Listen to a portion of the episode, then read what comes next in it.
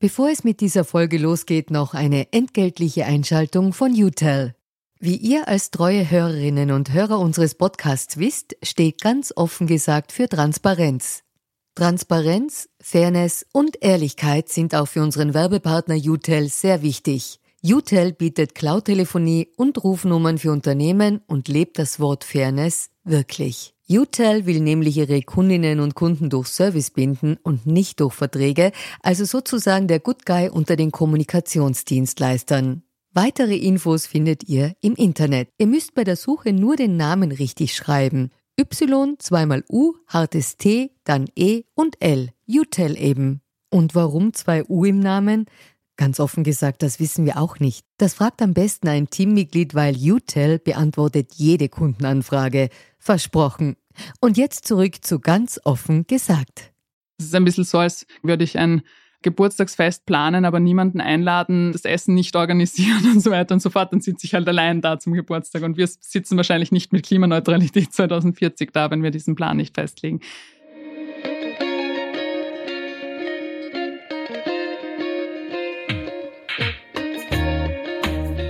Hallo und herzlich willkommen bei Ganz offen gesagt, dem Podcast für Politikinteressierte.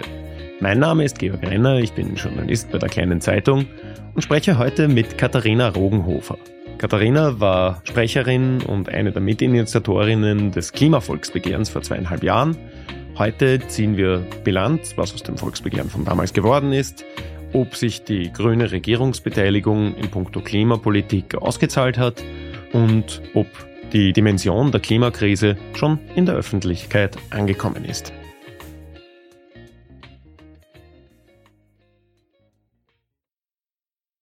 Katharina Rogenhofer ist heute bei mir zu Gast. Herzlichen Dank für deine Zeit. Grüß Gott und herzlich willkommen beim Ganz offen gesagt. Ja, ich freue mich da zu sein. Ganz offen gesagt beginnt ja traditionell mit einer Transparenzpassage, in der wir erklären, woher wir einander kennen.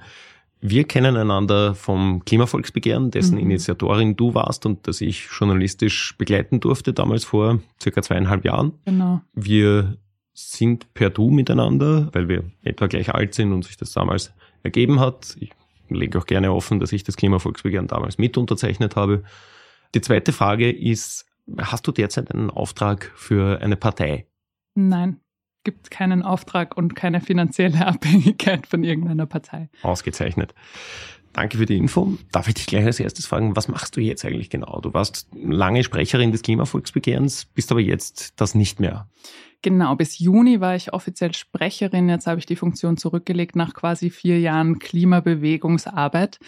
Ähm, für mich war das ein, erstens ein guter Punkt, weil ich glaube, Klimabewegung lebt durch Erneuerung und ich wollte das irgendwie quasi das Staffelholz weitergeben. Aber auch für mich einen Punkt, um irgendwie ein bisschen zurückzufahren, weil die Frage ist ja auch, wie können wir nachhaltig in unserem Aktivismus sein? Und ich habe schon in den letzten vier Jahren 24, sieben, sieben Tage die Woche einfach politische Arbeit gemacht. Und jetzt war es wichtig, diesen Schritt zurückzumachen, um auch wieder mal das große Ganze zu sehen, weil jeder, der wahrscheinlich in irgendeinem Beruf arbeitet, weiß, dass man dann so Scheuklappen entwickelt und dann ist man nur noch im Daily Business drinnen.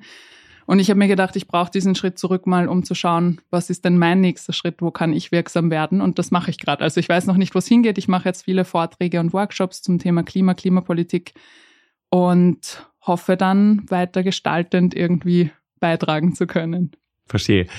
Ein Grund, warum wir dich eingeladen haben, ist, weil wir ein bisschen über Aktivismus als Konzept reden wollen. Vor einigen Tagen haben jugendliche Aktivistinnen und Aktivisten in, ich glaube es war in London, ein Van Gogh-Gemälde, die äh, Sonnenblumen mit Tomatensauce attackiert.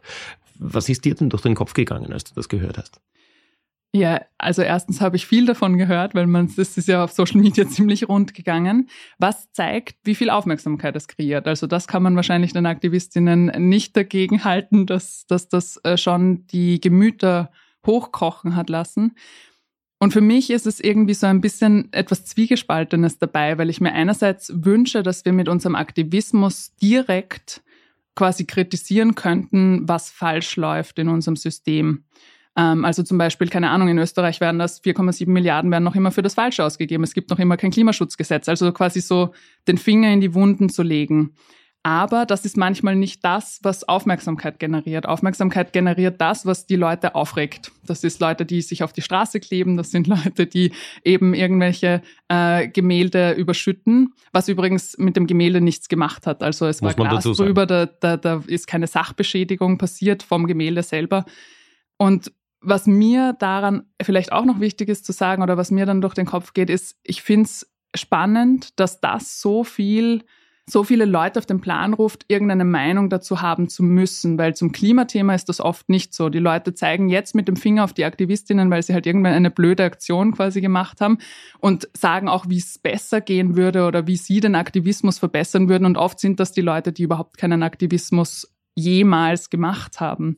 Insofern irgendwie ist mein Anspruch dann zu sagen, ja, wenn ihr es besser wisst, dann macht es besser. Ich glaube, wir brauchen jetzt jeden und jede, die äh, Aktionen durchführen, die im besten Fall auf das Problem hinweisen, aber eben auch die Frage dorthin verschieben, was können wir tun und wie können wir die Politik darin irgendwie quasi bestärken oder Druck aufbauen, da auch wirklich was zu machen. Ich weiß nicht, ob Tomatensuppe auf Gemälden immer der richtige Weg ist, also das sage ich auch dazu, aber ich glaube schon daran, bei Fridays for Future zum Beispiel hat man uns auch gesagt, hey, nein, nicht streiken, äh, quasi das, da, man soll lieber in die Schule gehen und was lernen. Aber der Streik, den hat's gebraucht, um überhaupt mal die Leute auf den Plan zu rufen. Die Zeitungen haben darüber berichtet. Das Streiken als Element, als Aktionsform war voll wichtig, dass wir das nicht am Sonntag im Wald irgendwo äh, aus den Augen von Menschen gemacht haben. Das heißt, ein bisschen so der Sand im Getriebe einer Gesellschaft zu sein, um darauf hinzuweisen, hm, da läuft das mit dem System nicht okay. Das finde ich schon wichtig. Aber ich glaube, wir müssen in der, äh, in der Bewegung auch immer darüber diskutieren, welche Aktionsformen sind sinnvoll, weil natürlich ist es nicht das Ziel, quasi den, die Mehrheit der Menschen gegen uns aufzubringen oder gegen unser Anliegen. Ich wollte gerade dazu fragen, ist da nicht die Gefahr, dass man zumindest einen guten Anteil der Gesellschaft oder einen guten Anteil der Menschen gegen sich aufbringt und damit das eigene Anliegen eigentlich wieder untergräbt? Die Gefahr ist auf jeden Fall da und deswegen ist, glaube ich, mein Mm, meine Hoffnung, dass wir es besser schaffen, als aktivistische Gruppen eben wirklich dorthin zu zeigen, wo die Verschmutzung passiert und, und was es gibt. Was, finde ich, schon bildhaft irgendwie dargestellt wird, ist, dass es auch Kunst auf einem toten Planeten nicht geben wird und dass die Zerstörung von Kunst anscheinend so emotionalisiert, dass man das vielleicht auch nutzen kann, um zu sagen, hey, das ganze Schöne in der Welt, das ganze Wertvolle, das wir haben, das zerstören wir gerade tatsächlich physisch mit den fossilen Emissionen, die wir haben, mit der Verbrennung von Öl, Kohle, Gas. Und das irgendwie gegenüberzustellen, das finde ich gar nicht so schlecht, weil es eben dann zeigt, was wir eigentlich tagtäglich machen, aber nicht sichtbar wird. Also das wird ja nie so sichtbar wie eben die Tomatensuppe am Van Gogh-Gemälde. Aber ich glaube, dass es deswegen auch eine breite Klimabewegung braucht. Also es braucht die Leute, die eben zum Beispiel Volksbegehren ins Leben rufen. Und ich glaube, da ist es ganz wichtig, dadurch, dass man Unterschriften generieren muss, in den Nationalrat kommt, ähm, sehr breit zu bleiben und viele Gesellschaftsgruppen mit einzubeziehen. Das haben wir ja auch versucht mit vielen Organisationen. Ich glaube aber schon auch, dass es ähm, quasi radikale Reaktionen manchmal braucht, um wieder aufzuwecken, weil wir sind so in unserem Trott drinnen und eben jetzt haben wir multiple andere Krisen, die das vielleicht überlagern. Und allein medientechnisch ist es da manchmal wichtig, irgendwie so aufzuzeigen, um überhaupt Platz zu bekommen zwischen diesen ganzen Krisen. Mhm. Zur Rolle der Medien würde ich gerne später noch ein bisschen kommen. Zuerst würde ich aber ganz gerne zurückschauen zu eurem Volksbegehren damals, vor circa zweieinhalb Jahren gelaufen. Im Juni 2020 war die Eintragungswoche. Ihr habt 380.000, 381.000 Unterschriften in der Größenordnung bekommen. Das ist respektabel, aber jetzt nicht in der Oberliga der Volksbegehren, muss man im Nachhinein sagen. Wie ordnest du denn dieses Ergebnis aus heutiger Sicht ein? Ich finde es im Nachhinein immer noch so witzig, dass man so auf so Zahlen reduziert wird. Ich verstehe das total aus äh, quasi so einer Ranking-Logik. Aber ich habe mir das dann mal umgekehrt angeschaut. Zum Beispiel das Don't Smoke Volksbegehren, das ja extrem viele Unterschriften hat, äh, über 800.000 in der letzten Zeit. Ähm, das hatte halt auch die Ärztekammer hinter sich. Das hatte große Ressourcen, ich glaube sogar im Millionenbereich äh, quasi als Startvoraussetzung, das haben wir ja alles nicht, nicht gehabt. Also Volksbegehren von unten, wie das Frauenvolksbegehren, wie das Klimavolksbegehren, wie jetzt auch das ähm, Antirassismus-Volksbegehren. Die haben es, glaube ich, tatsächlich in der österreichischen Landschaft viel schwieriger, weil du musst ja ein Netzwerk aufbauen, du musst Strukturen aufbauen, du hast noch keine Kampagnenmaschinerie, wie es eine Partei vielleicht hat, die für ein Volksbegehren aufruft. Das soll jetzt keine Entschuldigung sein. Ich glaube auch, dass ich hätte gehofft, dass mehr drinnen gewesen wäre. Aber ich finde es andersherum, würde ich gerne die Kritik quasi von der Zivilbevölkerung, das soll ja ein Werkzeug der Zivilbevölkerung sein. Wir haben in Österreich nicht so viele direkt demokratische Werkzeuge, ein Volksbegehren ist eins davon. Ähm, und das hat ja nicht umsonst diese Grenze von 100.000 Unterschriften. Und das ist ja schon schwierig für quasi einen Otto-Normalverbraucher, da ähm, so viele Menschen hinter ein Anliegen zu stellen. Und insofern bin ich da immer ein bisschen vorsichtig, weil ich mir denke, eigentlich als Bewegung von unten, als jemand, der, also als Personen, die keine Parteien im Hintergrund haben, keine großen Organisationen, war das schon gut. Aber, da muss ich ganz kurz einhaken, wenn ich darf. Ja, bitte. Die Genese war ja, wenn ich das richtig im Kopf habe, ursprünglich aus der grünen Ecke. Ich glaube, die, die Helga Christmer, mhm. die Grünen-Chefin in Niederösterreich, hat ursprünglich dieses Volksbegehren genau. angeregt und dann habt ihr es als zivilgesellschaftliche Bewegung übernommen. Ja, das stimmt auf jeden Fall. Äh, das habe ich nicht dazu gesagt. Ich, es hat mich so geärgert eigentlich, dass das schon wieder aus einer Parteiecke kommt, weil ich eben irgendwie den Anspruch gehabt hätte, hey, da müssen sich eben viele dahinter versammeln und das kann nicht schon, schon wieder ein grünes Projekt sein. Ähm, was mir noch wichtig ist, vielleicht in, de, in der Betrachtungsweise, ist, dass es ja auch nicht nur uns zumindest nicht nur um die Unterschriften ging. Wir hatten dann eine Behandlung im Parlament und ich finde schon, dass gerade auch jetzt wahrscheinlich ähm, durch die grüne Regierungsbeteiligung, aber auch insgesamt, weil wir einfach vorher schon so viele Gespräche mit Politikerinnen und Politikern gehabt haben, die Auseinandersetzung im Parlament tatsächlich sehr produktiv war. Und dann ist ja auch ein Antrag durchgekommen mit Stimmen von ÖVP, Grünen und NEOS, wo einige unserer Forderungen drinstehen. Und von dem her ist es eigentlich um einiges erfolgreicher als viele Volksbegehren. Aber da könnte man jetzt auch sagen, hey, das ist ein Antrag, das ist noch nicht umgesetzt. Und da sehe ich auch die Aufgabe weiterhin des Volksbegehrens dahinter zu bleiben, damit Dinge auch wirklich umgesetzt werden und nicht nur in diesem Antrag irgendwo in einer Schublade landen im Parlament. Mhm. Wenn du das Ganze heute noch einmal aufsetzen wolltest oder würdest, was würdest du denn anders machen oder was würdest du gleich machen? Was habt ihr denn daraus gelernt? Das ist eine gute Frage.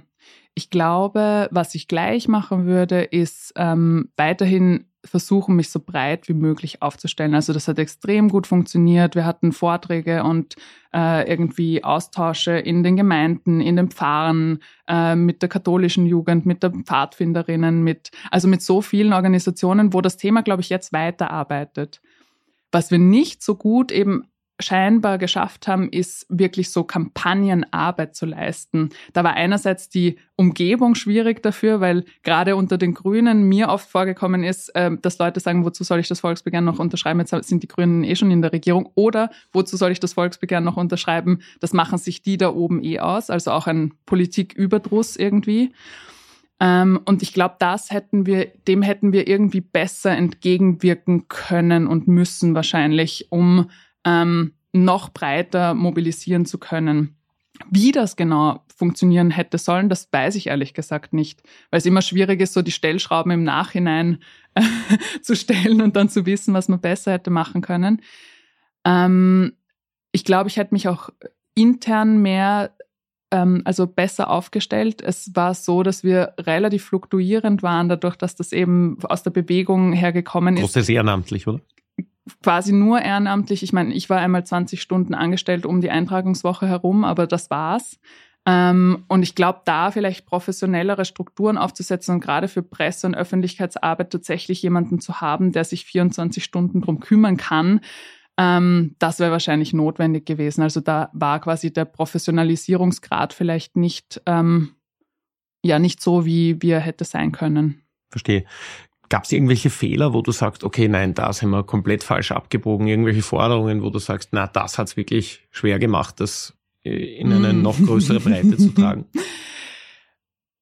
Ja, wahrscheinlich. Also äh, lustigerweise sind es aber nicht die Forderungen, die dann hitzig debattiert wurden im Parlament. Also im Parlament äh, war die Forderung, die am meisten Gegenwind erfahren hat, wahrscheinlich das Grundrecht auf Klimaschutz in der Verfassung das war nicht etwas, was jetzt bei der Bevölkerung irgendwie großes, großen Gegenwind, wahrscheinlich auch, weil vieles nicht so wissen, was die Verfassung genau macht. Oder was ein Grundrecht ist. Oder was ein Grundrecht ist und was das genau macht. Ähm, aber ja, und wir haben auch, ich glaube, wir sind nicht falsch abgebogen, aber wo wir ein bisschen quasi anders es gemacht haben als andere Volksbegehren, wir haben dazwischen unsere Forderungen nochmal konkretisiert, weil was passiert ist, es ist ja lustig, wir haben ein Volksbegehren gemacht, das mehrere Regierungen gesehen hat. Also wir haben ja unter Schwarz-Blau angefangen, das ist, sind, sind ganz andere Ausgangsbedingungen. Dann war die Übergangsregierung, dann war Türkis-Grün. Und ähm, da haben wir in diesem Schritt, weil dann ja einige Forderungen schon im Regierungsprogramm drinnen war, wie Klimaneutralität 2040 zum Beispiel, wurde ja schon festgelegt, haben wir beschlossen, die Forderungen müssen nochmal konkretisiert werden, weil eben viele Sachen schon als Schlagworte im Regierungsprogramm stehen. Aber wir wollen sie ja nicht nur als Schlagworte umsetzen, sondern konkret. Und das war tatsächlich auch bürokratisch ein bisschen schwierig, weil den Text kann man ja nicht mehr ändern und der Text ist ja auch sehr kurz als Volksbegehren. Aber quasi, dass wir in der Öffentlichkeit dann neue Forderungen unter Anführungszeichen platziert haben, das war schwierig. Ich glaube, es war der richtige Schritt, aber da ist ziemlich viel noch Gegenwind gekommen am Anfang.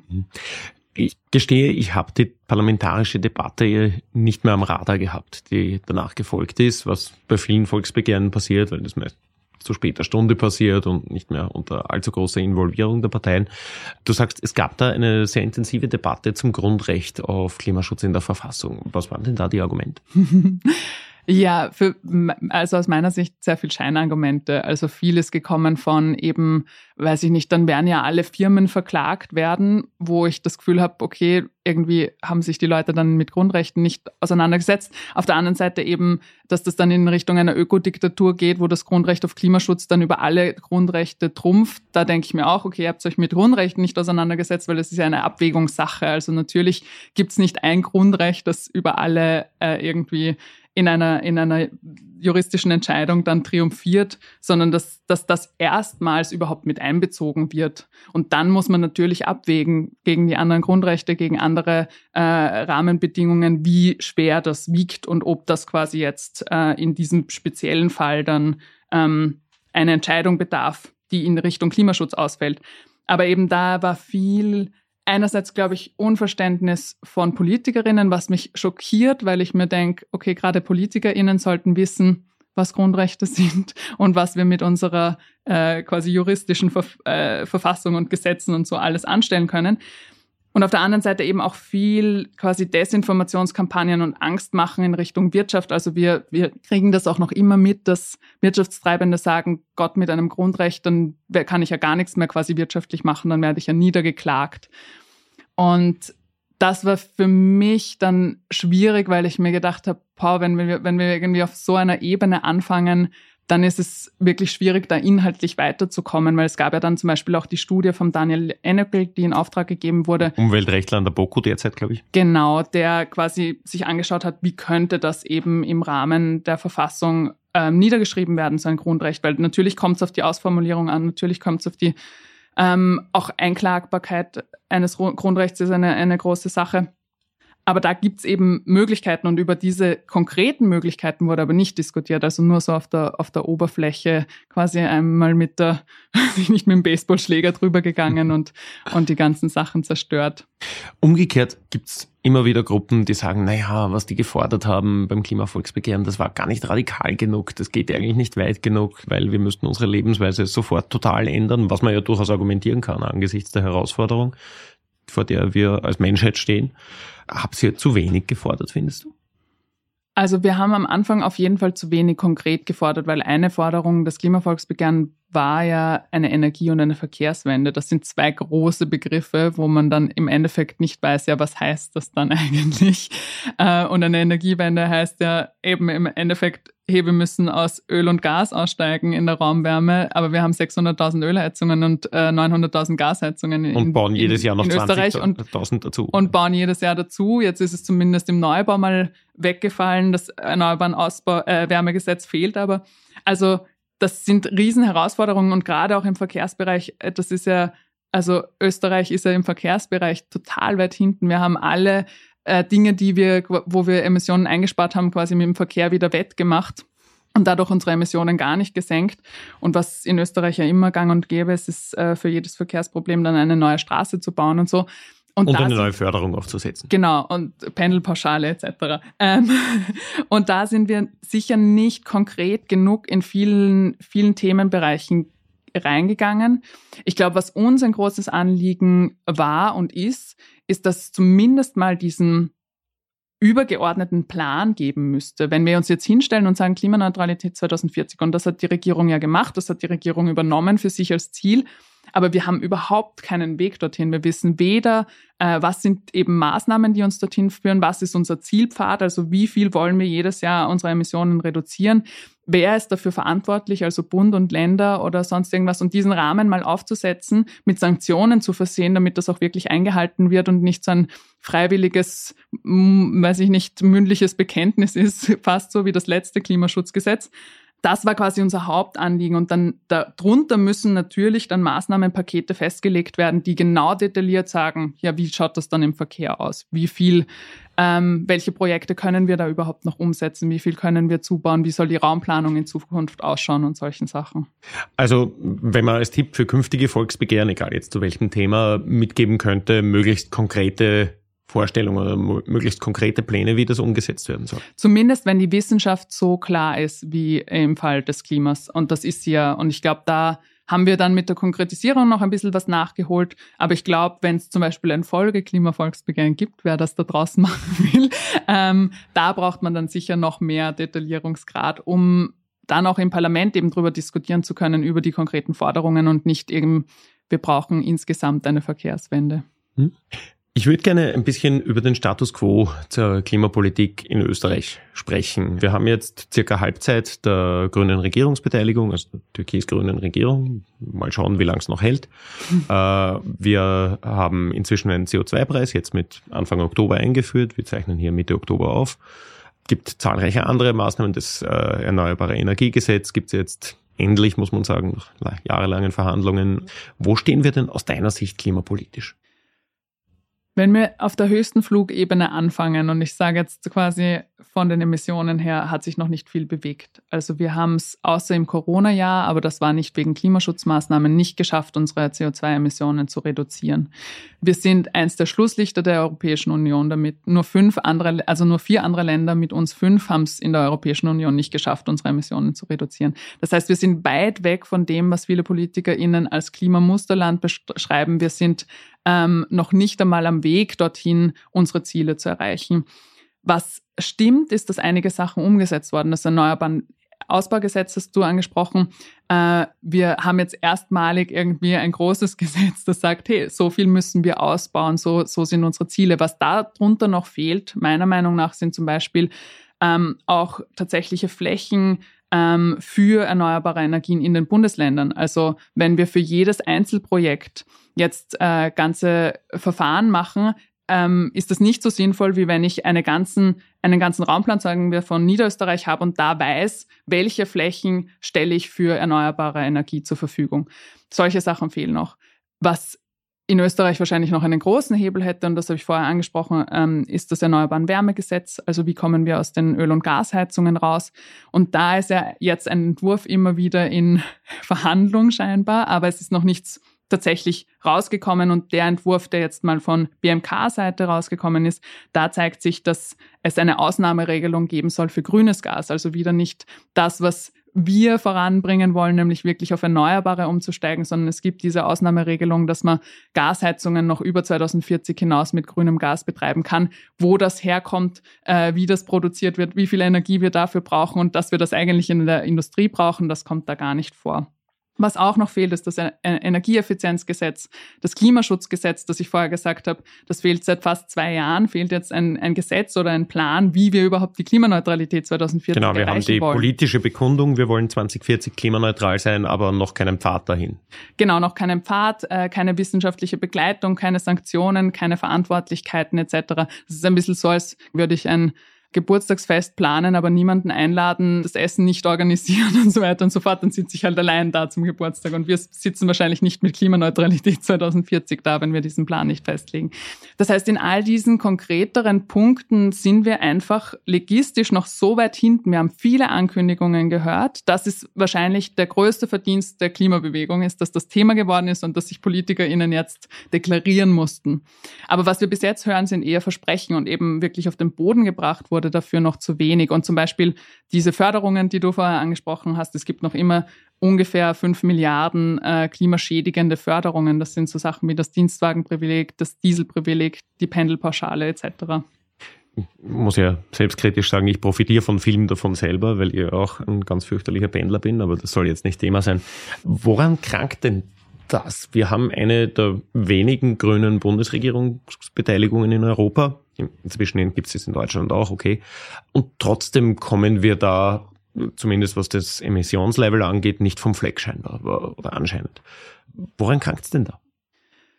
Wenn ein Klimaschutzgesetz geleakt wird und an die Öffentlichkeit kommt und der erste Kommentar von Karl-Heinz Kropf von der, ähm, von der Wirtschaftskammer ist, das sei ein ideologisches Bestrafungskonzept der Grünen, ähm, aber auch in anderen Dingen wie das Grundrecht zum Beispiel, das ich angesprochen habe, von, von FPÖ, aber auch von Wirtschaftskammerseite eine Angstmache passiert, dass dann alle niedergeklagt werden, dann sieht man, finde ich, schon, wer in Österreich sehr laut, stark bremst.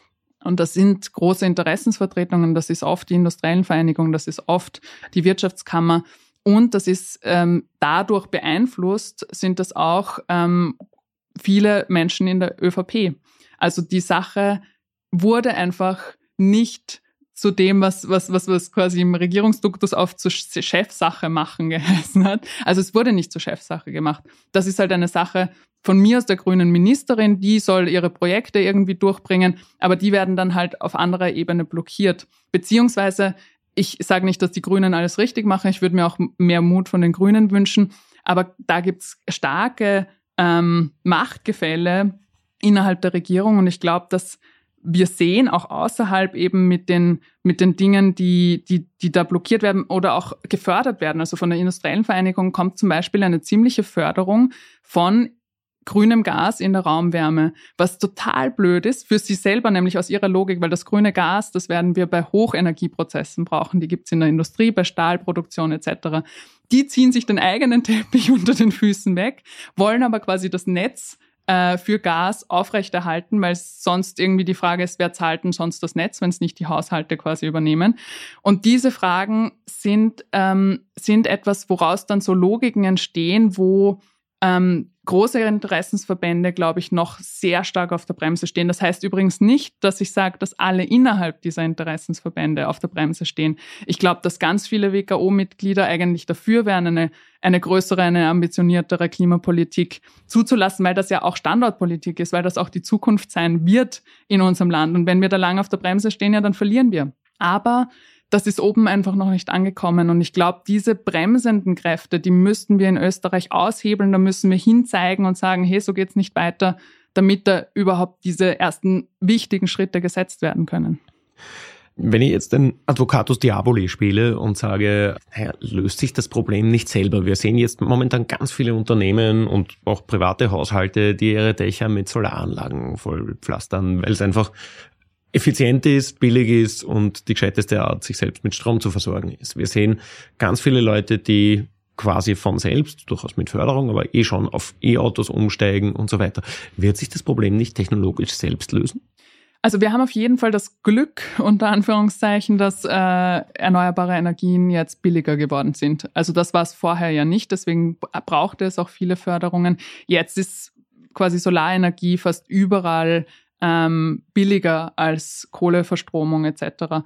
Das heißt, das hilft schon. Was ich dann immer mir denke, ist, selbst wenn viele jetzt freiwillig diesen Schritt machen, ist das gut, aber diese freiwilligen Schritte, die werden uns nicht zum großen Ganzen führen, nämlich zur Klimaneutralität 2040 und zu allen Transformationen, die damit einhergehen.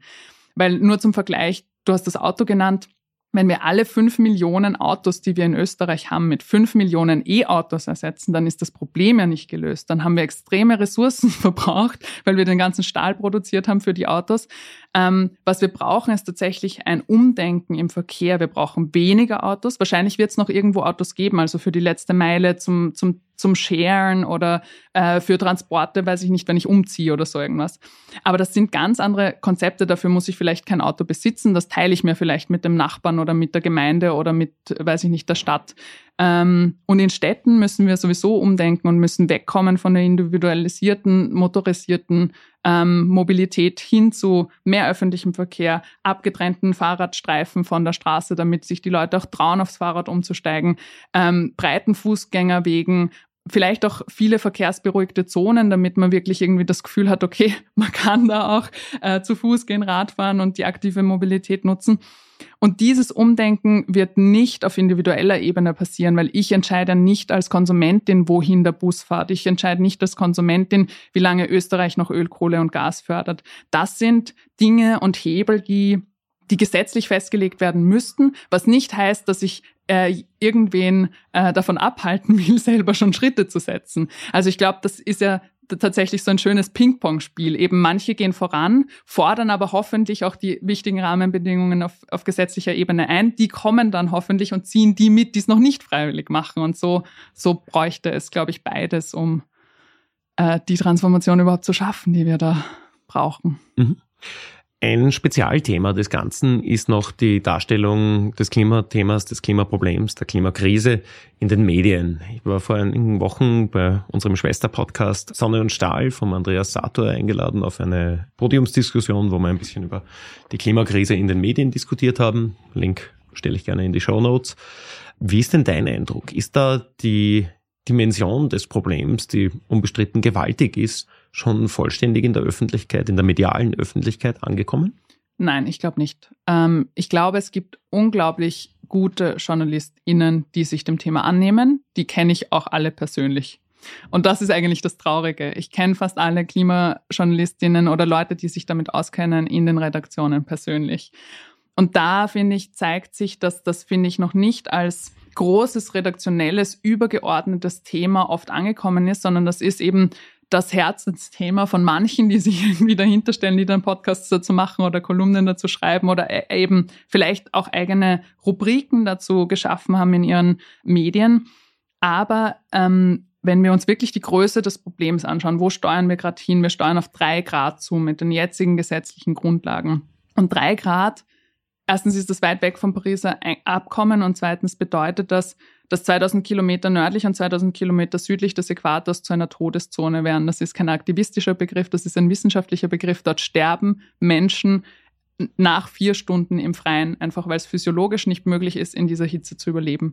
Und da denke ich mir schon, dass das sind Milliarden Menschen, die davon betroffen werden.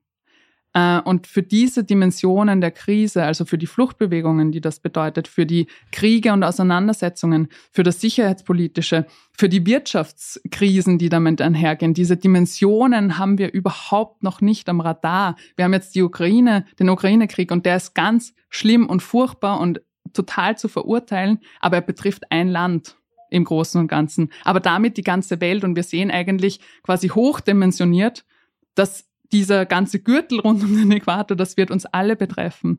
Und in dieser Dimension ist es, glaube ich, noch nicht angekommen. Es wird nicht genug ähm, danach gefragt, in Pressekonferenzen zum Beispiel. Es wird nicht genug darüber berichtet und zwar in allen Facetten, die das Problem hat. Eben zum Beispiel in der Wirtschaftsrubrik darüber, wie, wie würde unser Wirtschaftssystem ausschauen.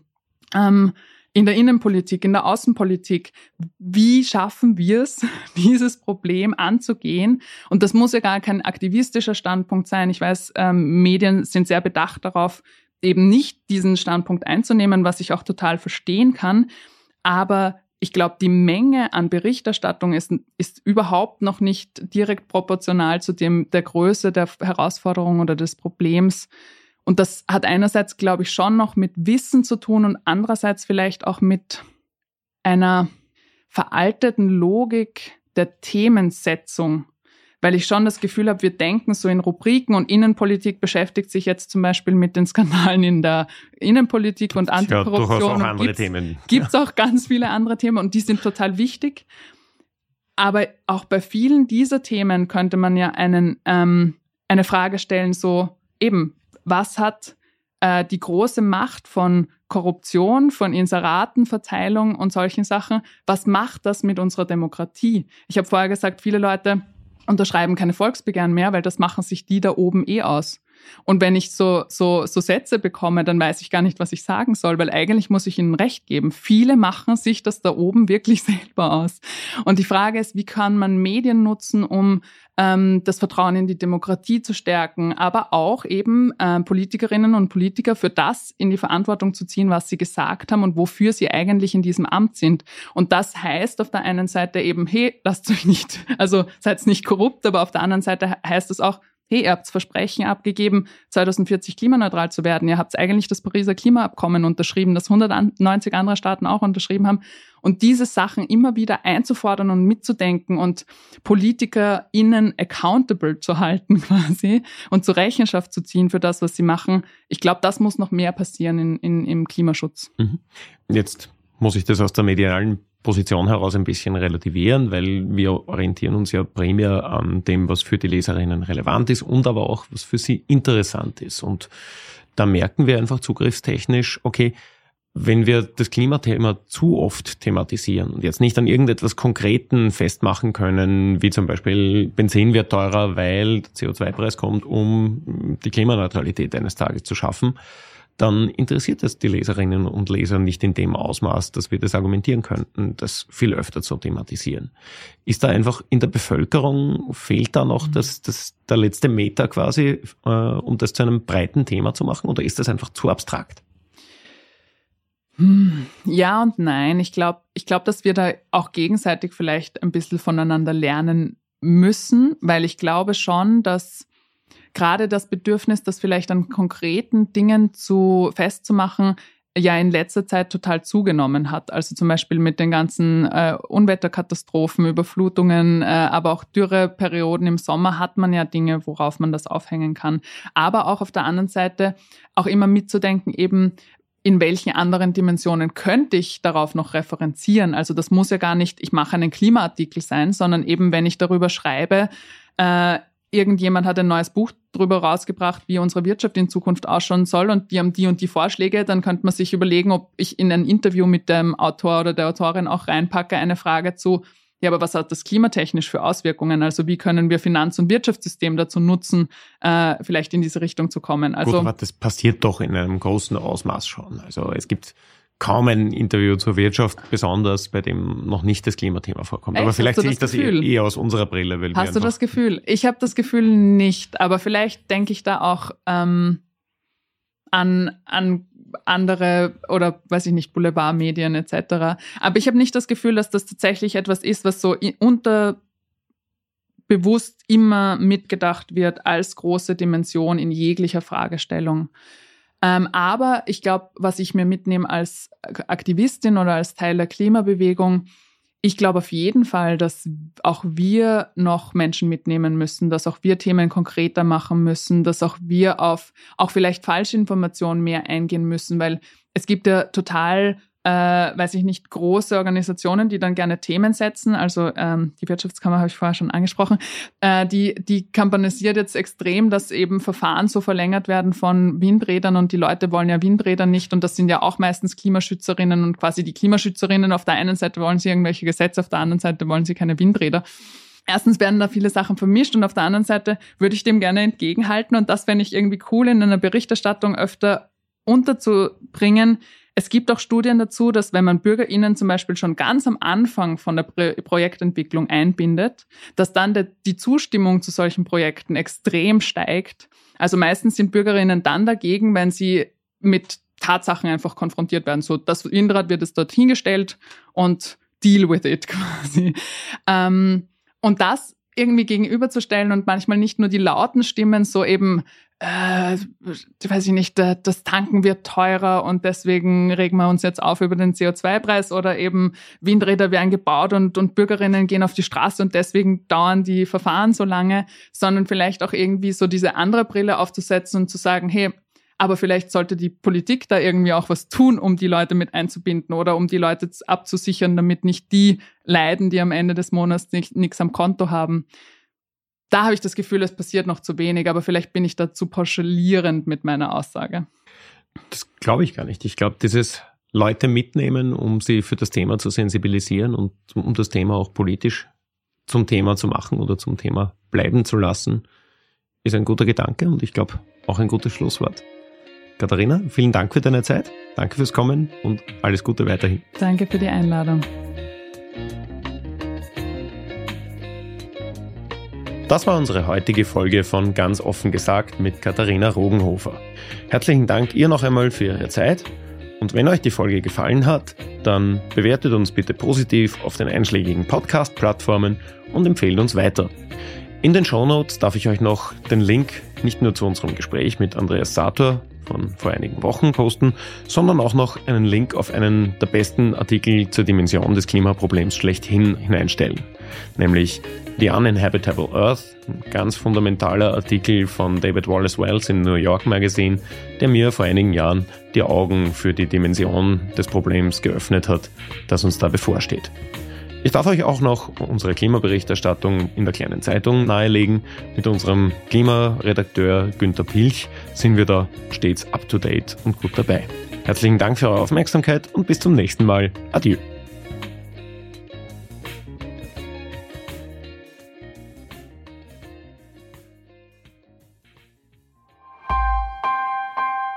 Missing Link